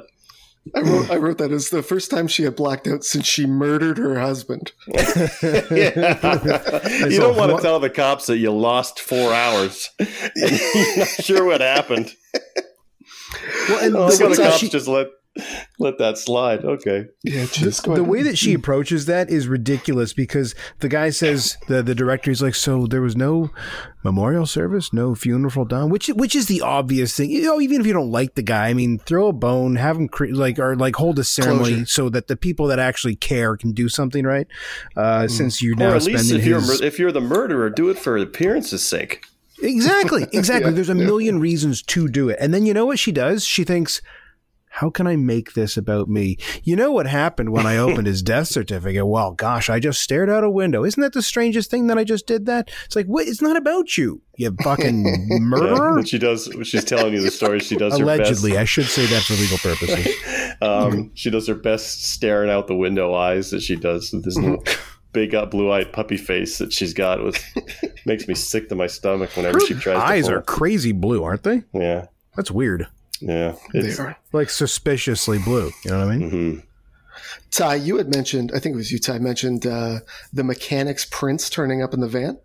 Was that you? yes I was yes I was trying to draw a um I I just the police work sounds hysterical like this sounds like Police Academy six or something like whoa let's go talk to the mechanic sounds like he was inside this van. He might know Sounds something. like guys like yeah I worked on it. I've been working on it every six months for the last 25 years. Yeah, I do his oil changes, you meatheads. yeah, my prints are underneath the van too. If you look there, So here's here's two pieces of evidence that I've combined together, and I've actually uh, I referenced it earlier, guys. This is we're going to want to really key in on this. Uh, Tye, when you do the post here, we're going to want to make this as clean as possible. This is the part of our podcast that's going to be on uh, major news networks because I've got some new evidence here. Um, we do find out uh, the evidence found in the van was keys and his briefcase. Um, and Dale Lively uh, gives, uh, I'm going to call it testimony on this uh, documentary that Don had work done at his shop and tried to convince him to come to Costa Rica with him. He said he really liked it down there. We hear that directly from Dale Lively. What I found out through my own personal investigation was that within that briefcase, uh, there was a letter that he had intended to send to Dale uh, before uh, he left. Uh, if if you guys will uh, bear with me for a moment, uh, I'm going to read that letter to you right now. Wow. Wow. Yeah, Yeah. yeah, yeah. Wow. Unbelievable. On the edge of my seat. So Don's letter to Dale, found in the van, uh, Exhibit 1A is uh, what I've tagged it as. Dear Dale, if you're reading this, you've gotten out. And if you've come this far, maybe you're willing to come a little further. You remember the name of the town, don't you? I could use a good man to help me get my project on wheels. I'll keep an eye out for you and the chessboard ready. Remember, Dale, hope is a good thing, maybe the best of things, and no good thing ever dies. I will be hoping that this letter finds you, and finds you well. Your friend, Don. Uh, suspicious. Craig, do Alarm you trust your wife? Let me ask you that question. I don't get the reference. I don't get the reference. no, well, no, no, no. it wasn't a reference to anything. I was just asking. No, okay, Um, okay, that's good. Wow, that's that is that is uh, some damning, possibly evidence for somebody. I don't know who. Dale, I guess. I was thinking about that the other day. Shawshank specifically. What about Dan? Well, it's just I don't know. It's a great movie. I'd like to watch it again. It's one of those things that you know because we watched a movie last night, um, unrelated to uh, Tiger King, but we watched a movie, and I, we're- I think we're getting to the point where I don't really want to watch any kind of new movies because whatever. Some there's some good ones, but there's not as many good ones as the past can offer. And Shawshank's like one of those ones that you should be able to just go back and hit play and just sit back for two hours and have a great time. You know what I mean? They call that don't uh. TBS, I think, if you just turn on TBS at any point. It's on a loop. TBS. Is that an acronym for something? That, No, that's a station. That's pretty sweet. Do they carry music videos like "Here Kitty Kitty"? We're not there yet, but man, I can't wait. We're Okay, close. all right. We do find out uh, after uh, after that from Carole that Don had. She says Don lost his pilot's license the day after he got it. How does that happen? that seems strange. That's Yeah, suspect. she never explains that, and they never dig any farther on that. But it's like, oh yeah, guys, I got my I got my uh, my license yesterday. Uh, oh, cool, you driving tonight? No, man, I lost it already. DUI or FUI. like, I don't know. What is, I don't know what it is. They never explained it, but immediately I was like, "That's that's super suspect." Uh, we did hear a lot through this from this section from lawyer Joe. Uh, lawyer Joe, after hearing several of the conspiracy things, we kind of hear him throw some fire on some of them, and just that. He- Yeah. He, I wrote the term because I really wanted to write it. Uh, he refuses to finger Carole, which I'm sure he's one of. Uh, one of many men who has that on his LinkedIn. pretty weighty Um, list. Yeah. It's, a, it's it's like the white pages at this point. It's not really exclusive. Um, but she tells a lot of stories about him getting in multiple plane crashes and that he had given himself Alzheimer's and just all sign, all kinds of craziness. Um, and then, I mean, immediately after that, let's just dive in. We get to hear Kitty Kitty. Uh, Tye, I know you have done extensive uh, research on uh, on Here Kitty Kitty. Yes. Yeah, no, I watched it. Um, I, I the only uh, the only I, I'm interested in the marketing here. I noticed that the Seth Wadley Auto Group, which is uh, located uh, 100 North Carter Street, Pauls Valley, Oklahoma, they provided the luxurious uh, 2008 Mustang convertible V6 with the fingerprints and dust all over it that was supposed to represent Carole's lavish tastes. Um, Sure. Yeah, I just looked into them because they're getting their money's worth out of that sponsorship deal because it showed their well, little well, they also just got a end of the free advertisement on uh, the biggest up and coming uh, Canadian uh, quarantine, uh, Tiger King podcast. So there's another free ad that you pretty much just gave. What was Yeah, the, the hits just keep coming for them. what was Um, the name of the dealership? the Seth Wadley Group? yeah. Uh, Okay, can that's the hat he's wearing, like for half the episode.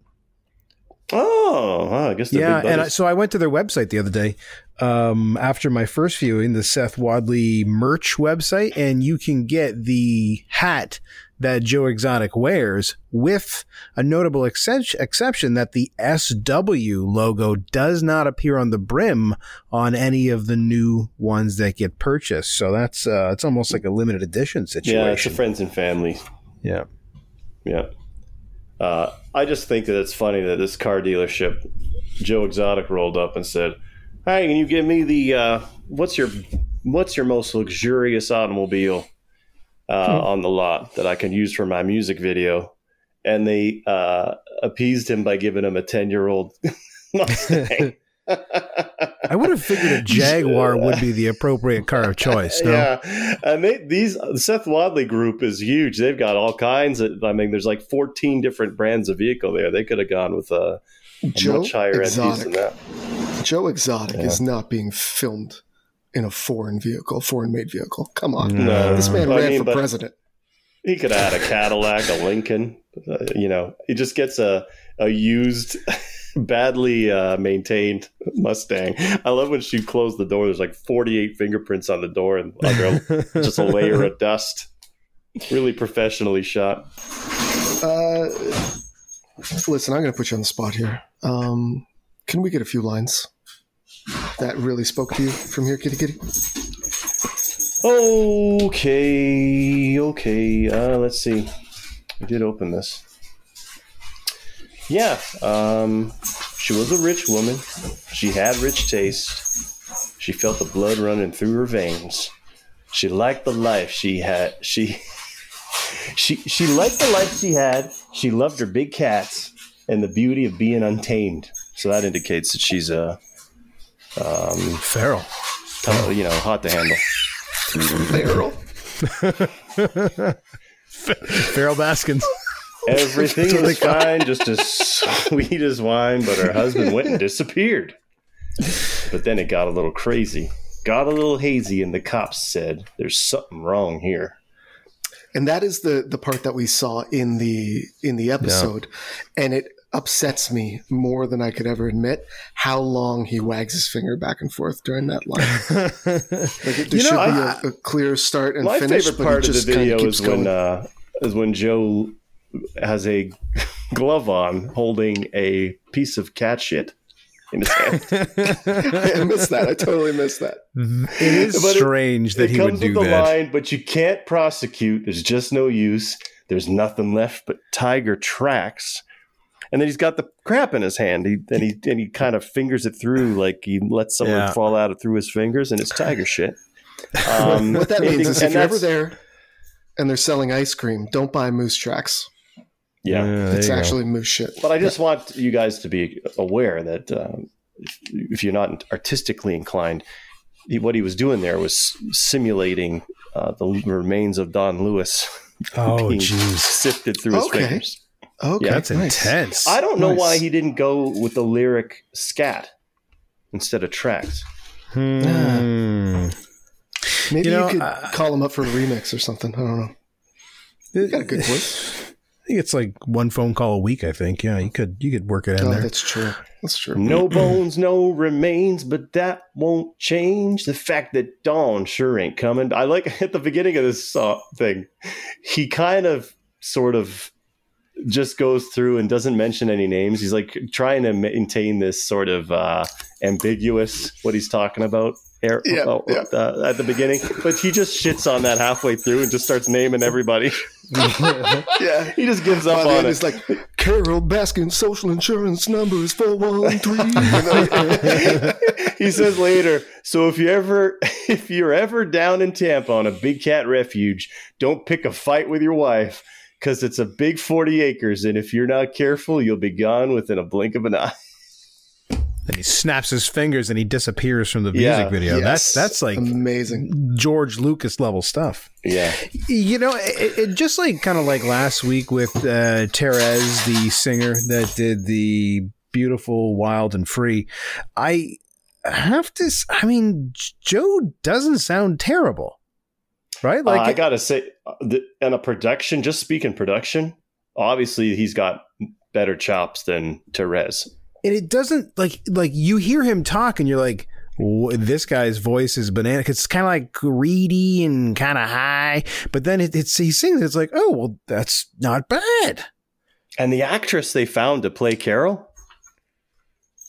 Oh yeah, i mean that's pretty some good. excellent casting. I mean you Yeah, have Hillary to Clinton somebody did their job not there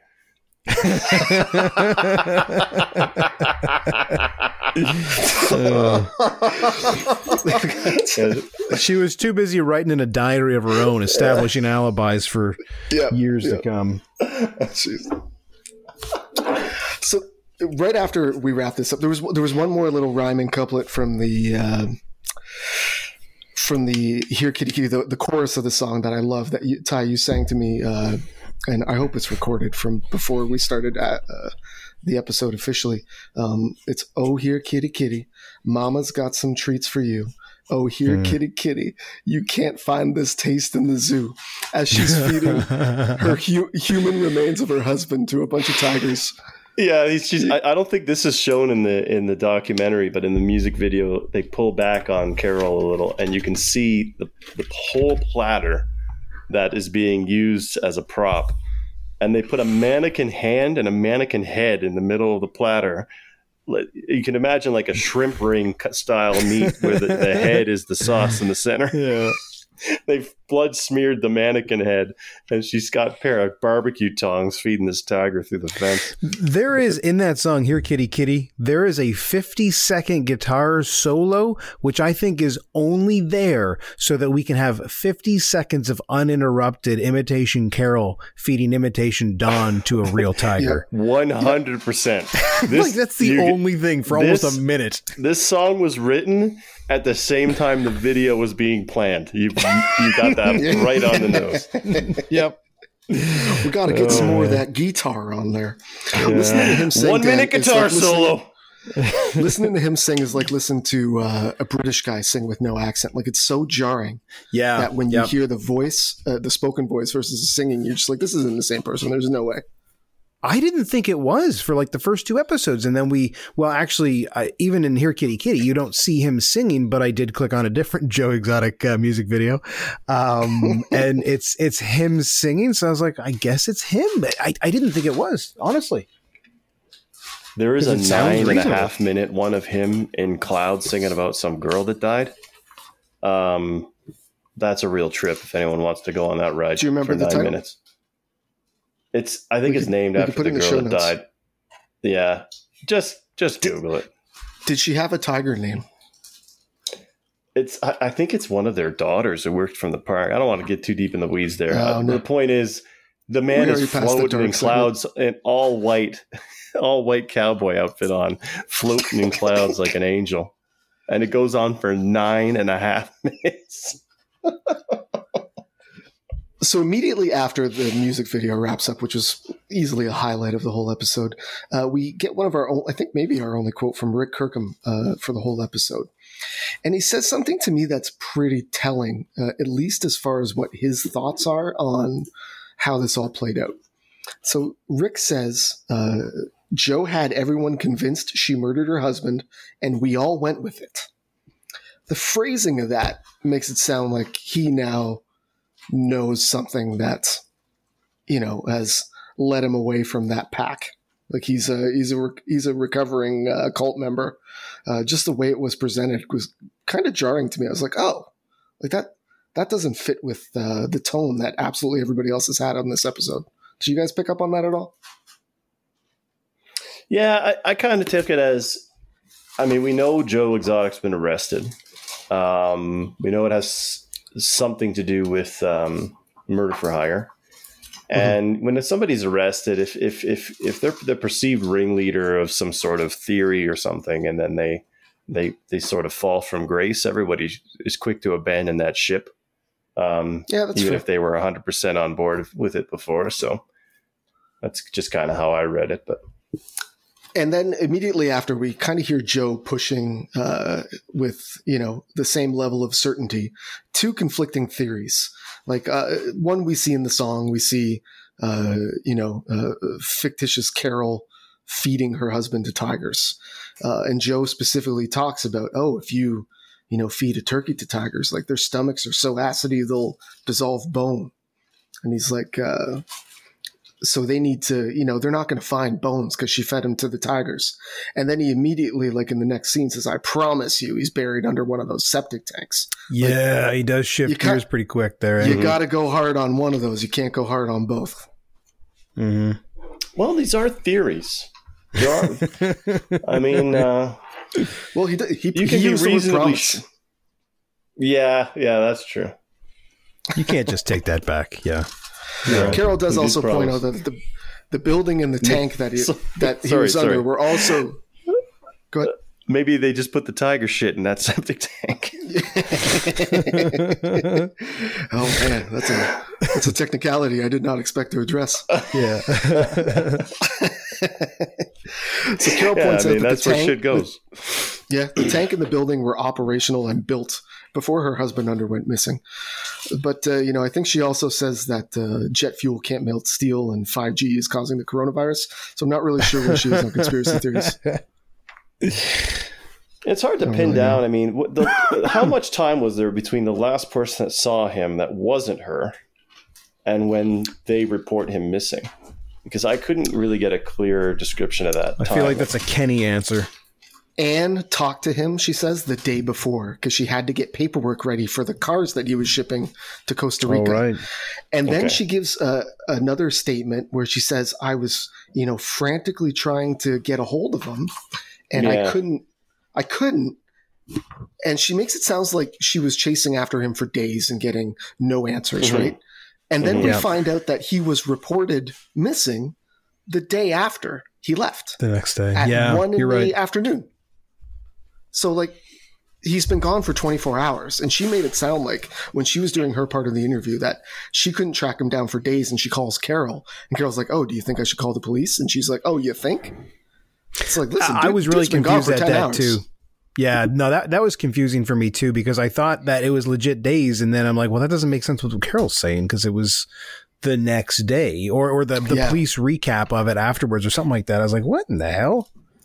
Yeah, we don't. I mean, and this is the problem with this thing is we don't. We're just being shown what he wants us to think, and then two episodes Yeah. later, this could all be total. You might as well throw this episode away if, based on what happens two episodes from now. We don't know. Tye, you sound jaded a little bit about it. Well, Are you enjoying know, I mean, the roller it's coaster? fun. It's fun, but at the same time, I mean, if you they want you to sort of go, "Oh, what's happening?" But uh, you start thinking too deep on it, and all of a sudden we're uh, in this weird space where we're convicting somebody of uh, murder. and because I mean, uh, that's why I tried to just base it on her behavior, um, because we know facts are getting left out of this thing all over the place, but it's her behavior that primarily makes me think she's guilty of something because Yeah. uh, uh, and i mean that the rest of the data it's just whether it supports that theory or not it's just just all based on whether or not i like her at the end of the day and i don't like her what I can tell uh, from my various uh, toe dips into social media over the last couple of weeks is that nobody likes her. Um, she's I see Carole Baskin memes more often than I see Joe Exotic memes.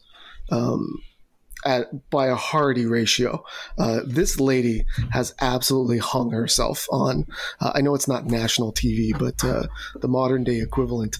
And I think Yeah. she was completely oblivious throughout this whole process that that's what she was doing. I saw a headline the other day that I really wanted to click on. That's it was it was about Carole's reaction to the documentary, and she was trying to like reestablish her innocence or some business. And Yeah. I desperately wanted to click on it, but oh, I.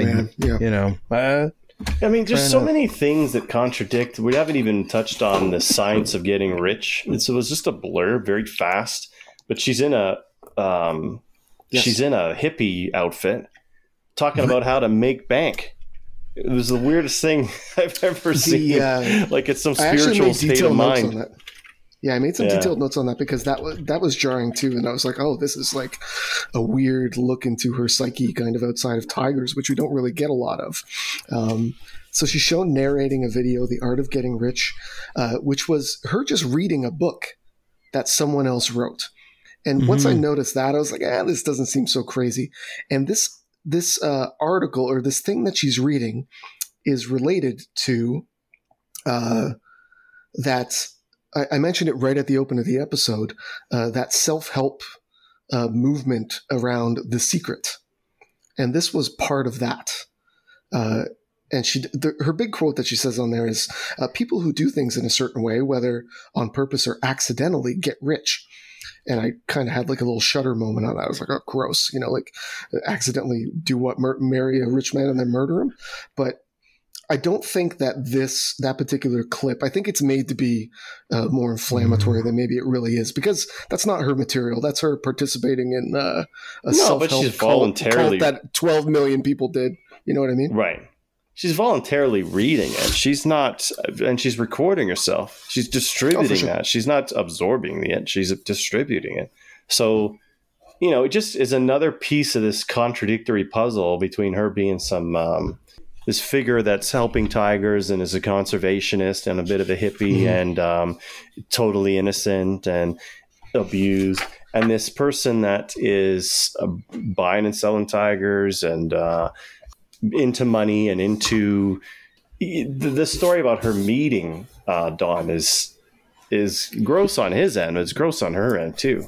It's Yeah. just uh, it's she's this contradictory person, and and the problem is, and this is one of the things that the documentary can be steering you one way or another on her. That's fine, but at the end of the day, when and and we might all be guilty of this. If you film somebody this much and they keep talking to the level that Yeah. she is, you can Yep. put these things next to each other that just make her look totally unlikable. And then when you say when you suggest something that uh, she could potentially be responsible for her husband's death, and I mean, it does say at the beginning of this that he was he was potentially finding a way to take the tigers away from her because those are assets of his. And and you think, whoa, that's all she's got. I mean, that's her life. It's pretty obvious. I mean, she dresses like one. She talks about him nonstop. She dresses her husband like one. right. I mean, she. Oh, you, you imagine what a woman like that could be capable of when you take that away, and um, and then you pair that up with all the contradictions she's making, and uh, and I mean those those are essentially lies at their core. She's The uh, biggest one, the biggest one we haven't addressed yet is uh, the change of the will and power of attorney uh, to specifically include the term disappearance. yeah. Unbelievable. and this is and this is another one of those things where the documentary itself could easily be making that sound more rare than it is. I'm not a lawyer, I don't know, but those lawyers and the people they were interviewing certainly make it sound like that's not right, not normal. Mhm. Yeah. Yeah, the 37 year career of Joseph Fritz. Yeah, had not seen that. yeah. But uh, he doesn't look. Uh, no offense to him, but that's not the kind of lawyer's office I can picture myself walking into if I had to. she Yeah. also then, uh, after he went missing, immediately got rid of everyone who worked specifically for him, and everything that he owned was cleared from the site, Yeah, and that's except all for you her. know everything that she liked. Those are not. Yeah, those are not the actions of somebody who didn't want to lose their husband suddenly. You know, Yeah, no, she's not to be trusted. Uh, No. Not not a chance. I mean, how many times did somebody in the marriage go, "Oh God, I wish my husband disappeared tomorrow," and then he did? That's like winning the lottery, isn't it? So the Uh-huh. there was one line in here where where Carole tries to. It's the only time I think she really tries to make herself look good and not just deflect. Where she mentions that uh, Don wanted her to nullify uh, his kid's trust fund, but she's like, "No, I'm not going to do that. It's not the right thing to do." And he might not really mean that, you know, long term. Mhm. So she kept giving them money. Um, it's kind of right towards the end here, right around the part we're talking about, and that I thought it was the only time that she she tried to make herself look good and with any type of result. Like it wasn't a complete whiff. It's like, oh, if you did that, that actually is kind of a nice thing. But it also kind of opens your eyes to the rest of the whiffs that she's made along the way. Yeah. Well, but so I don't know who those kids are, but the um the two daughters that we see talk with their mother, they didn't seem to have the same sort of idea that they were taken care of by the benevolent Carole. well, no, I mean, Well, they got- it, it does They got their ten percent. Uh, exactly isolated. Her quote sounds. It's one of the things that she said that sounds okay. But then when you put it in the context of them saying that she was using the money to keep them Yeah. shut up, and it was only 10% of everything that he had, maybe she thought it was worth 10% to keep them from talking. You know what I mean? Well, at this point in the episode, they ask a. Uh, it's kind of the first time they just kind of phrase a general question, um, and then kind of give everyone's assessment. Uh, and it was one I thought we've all I think it's clear at this point where each of us stand on probability of what happened, but it was uh, what is the theory that makes the most sense? Is the question that is presented. And I want to give each of you guys Yeah. a crack at that one uh, as far as where you sit right now. Well, I like like I say, I think for me, two things could be true at once. He could have been preparing for an escape to Costa Rica, and excuse me, uh, I think, and uh, Carole, I think somehow killed him. Uh, it just it, it seems it seems like it's too easy, you know.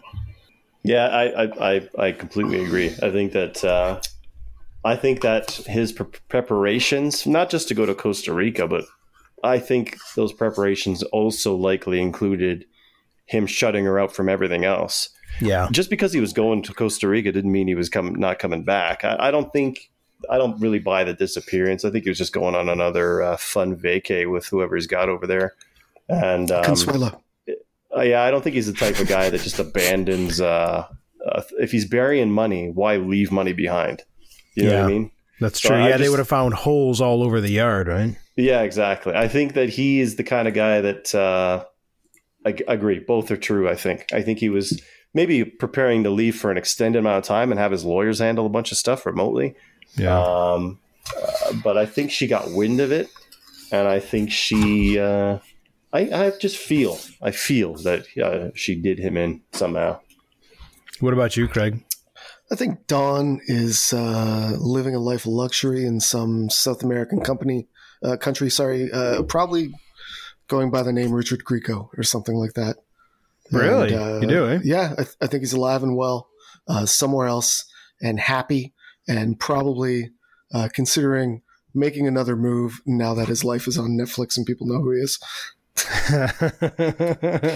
I think it's more likely the second scenario is he's dead in the ocean somewhere on his way to doing what he said. You, you said So that was was gonna do. Another plane crash. yeah, another one. well, one. so what's strange is the lawyer says, "I understand," or he explains something. Uh, Joseph Fritz says at one point he was told that Don was pushed out of the plane into the Gulf. Uh, Yeah, but what was that? We don't know by who. We don't know who Yeah. told him that. We don't know who pushed Don. It's like, what do you? We well, so maybe that's going to come to light a little bit more in the future, but I don't know. that's a weird one. yes, sir. My another uh, another uh, unpulled thread overall for this episode, and I've brought it up every episode since the first one. Uh, Hmm. Still no drugs, guys. I need I need drugs. I need drugs in Like here. finding out what sort of drugs are, are, are running rampant. I need all of these people on drugs. Yeah, I assume that I- what we've seen so far, they're not, and I, I want it. I want it bad. Yeah. I want it so bad. Look, the results of drug use are everywhere you look. You don't- it's the evidence they're not going to. Sh- they're not going to. Sh- it's there. You're not going to show them uh, doing blow off of anyone's ass, but uh, Uh, I you, wanted you to- can see the result of it. I want it to be an episode of Trainspotting where like the camera's just panning over bodies soaked in their own urine inside of one of Joe Exotic's trailers. This story doesn't exist in a world without drug use. That's fair. You know, I have to That's say though, Doc seems to run a pretty tight ship over there. I don't. Maybe. Well, I, I don't. I don't think meth is their drug of choice crazy? over Nah, there. They're not I doing know. meth. Yeah, everyone's doing drugs. Hey man, the Maybe winner. Maybe they're more of a peyote crowd or something. I don't know. yeah, he's on. We drugs. haven't done this to this point, but I, I think we should declare a winner of the episode.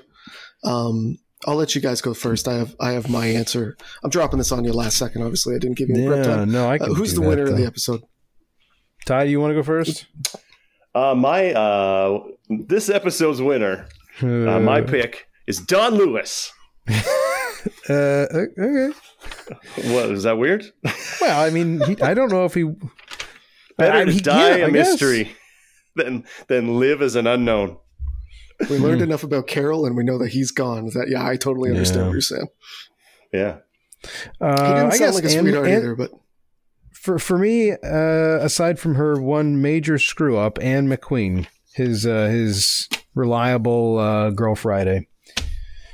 oh, her, her His one executive, work mishap uh, where admin. she her her Where she didn't error, do the one thing, yeah. The way it's, if I go missing, do this one thing. Ah, shucks. I knew there was something. they went missing too. can I pick a second winner? Sure. go ahead, go ahead.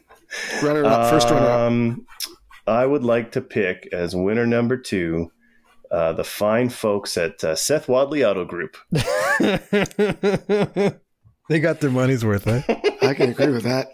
That's their second advertisement on this particular podcast too. So we might have to GB's uh, call personal up to see if- massager emporium is going to be a little miffed. see if we can uh, start see if we can start arbitration on a deal. that's right. That's right. I saw that kiosk uh, last time I was in Windsor, and there's actually a, it doesn't take ID. So uh, there's a group of seven year olds having a lightsaber fight about ten feet away, which really threw me off. I thought the parents would know, but I guess they didn't. The parents are just My- busy eating their shawarma combo bowls. It's a bunch of shawarma combos and cell phones being viewed. Uh, kids are just flogging away at each other with two footers. It's ridiculous. Um, The one with the propeller episode- spinning around from a rope is a weird choice, though, at the kiosk. the helicopter attachment I thought was strange. Um, the uh, my winner of the episode, and he is the winner by omission, uh, is Doc Antle. That's why I kind of raised this in the first place. Once his name came up again, uh, to me, if you can go a whole episode with no screen time in this, you're you're going to be a winner. And all he does, he sets us up at the start, right, with that, like, hey, this is this is crazy. It's too crazy, right? It's not real. Mhm. And I think he said he's, he had one more line at the end that. Uh, he, uh, he, he had a good uh, intro to the music video as well. Oh yes, and he got he was like getting up and walking away, like Yeah, as he, he was, was like, doing "That's it. the greatest like, thing have he ever did." this thing? It's the greatest thing he ever did. Yeah, so good, so good. So guys, I think that's uh, I think that's about it. We can we can call a wrap on episode three, The Secret. This one was uh, it was dark. It was a little harder to get through. Um, a lot of details. This was the first time where uh, we talked in our uh, pre-podcast meeting, uh, our initial one where we talked about this concept about a conspiracy board. And uh, I'm glad we didn't do it because it would have been too much work. That's a part time job, man. Yeah, way too much. Yeah. Yeah, we didn't know what we were getting Uh, into. My my grade I'm going to give this episode. I'm going to give it a, a B plus. Uh, no context to that. Uh, you guys want to give some grades up? I feel like we do this on podcasts, right? People give out grades. Yeah, I give it. I give it like a smiley face for sure. Okay, for sure. Okay. Blue ink. Yeah. This Blue podcast gets any longer, it's going to get a D from me. Tye, you've been you've been promising Dan a D for years, and he still hasn't got it. you don't know that. Thank God. Good defense, Dan. Thank God I edit this. Well, now that Tye has uh, threatened to rape us, I think we're going to wrap this one up. And uh, thanks for listening, everybody. We'll, see you on episode four. I don't know the title of that one yet or when we will be recording it. Uh, all of us have been kind of busy in our professional and home lives uh, and hiding from the virus, so we're not dead. Uh, so it seems like our, our pace has kind of settled into one episode a week. Uh, and if it's if that's the case, keep an eye on your feed. It'll be about a week, hopefully, before you see episode four. Um, happy, uh, happy hiding, uh, happy quarantine, uh, gentlemen. Want to give a message to our listener? Uh, as- we Happy? Easter. We're recording Happy this on Easter. Easter, so when you, You hear this, it won't be Easter anymore. But you know, It's true. happy Easter, people. Bye. So thanks again, everybody, for listening. Uh, quick uh, run over the credits, guys. Uh, it takes a pride to raise a podcast. I read somewhere. Uh, the podcast was written and produced by myself, Tye, and Dan. Uh, Tye does all the audio editing on this. Thank you for Tye. These always sound great. We've got our sound effects from the good folks at Zapsplat, along with uh, several uh, songs from Kevin MacLeod over at Film Music IO. Uh, big thanks to him. Music's always great. And again, you can always reach us at the quarantigers at gmail.com. Get those listener emails in, even if you want to tell us we're garbage. Thanks, guys.